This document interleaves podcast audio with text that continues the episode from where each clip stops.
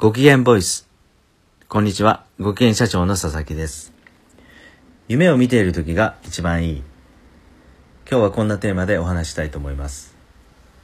今日は珍しく、えー起業を考えている方からの質問がありましたので、えーここでシェアしたい、みたいと思います。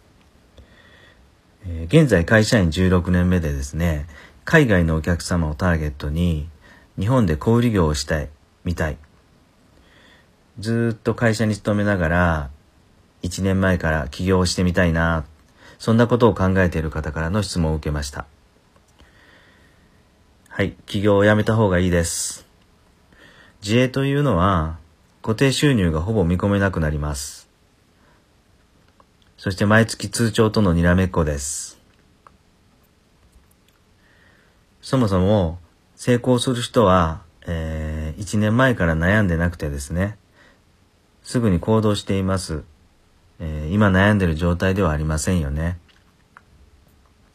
えーそれで私は思うんですけども、えー起業とかそういうのはですね、えー会社員のうちにあれこれ頭の中でいろいろ計画を練ったりして、えーワクワク考えている時が一番楽しいと思います。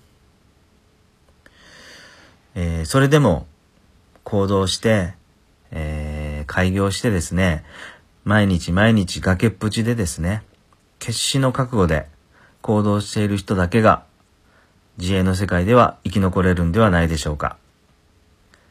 はい。夢を見ている時が一番いい。今日はこんなテーマでお話しさせていただきました。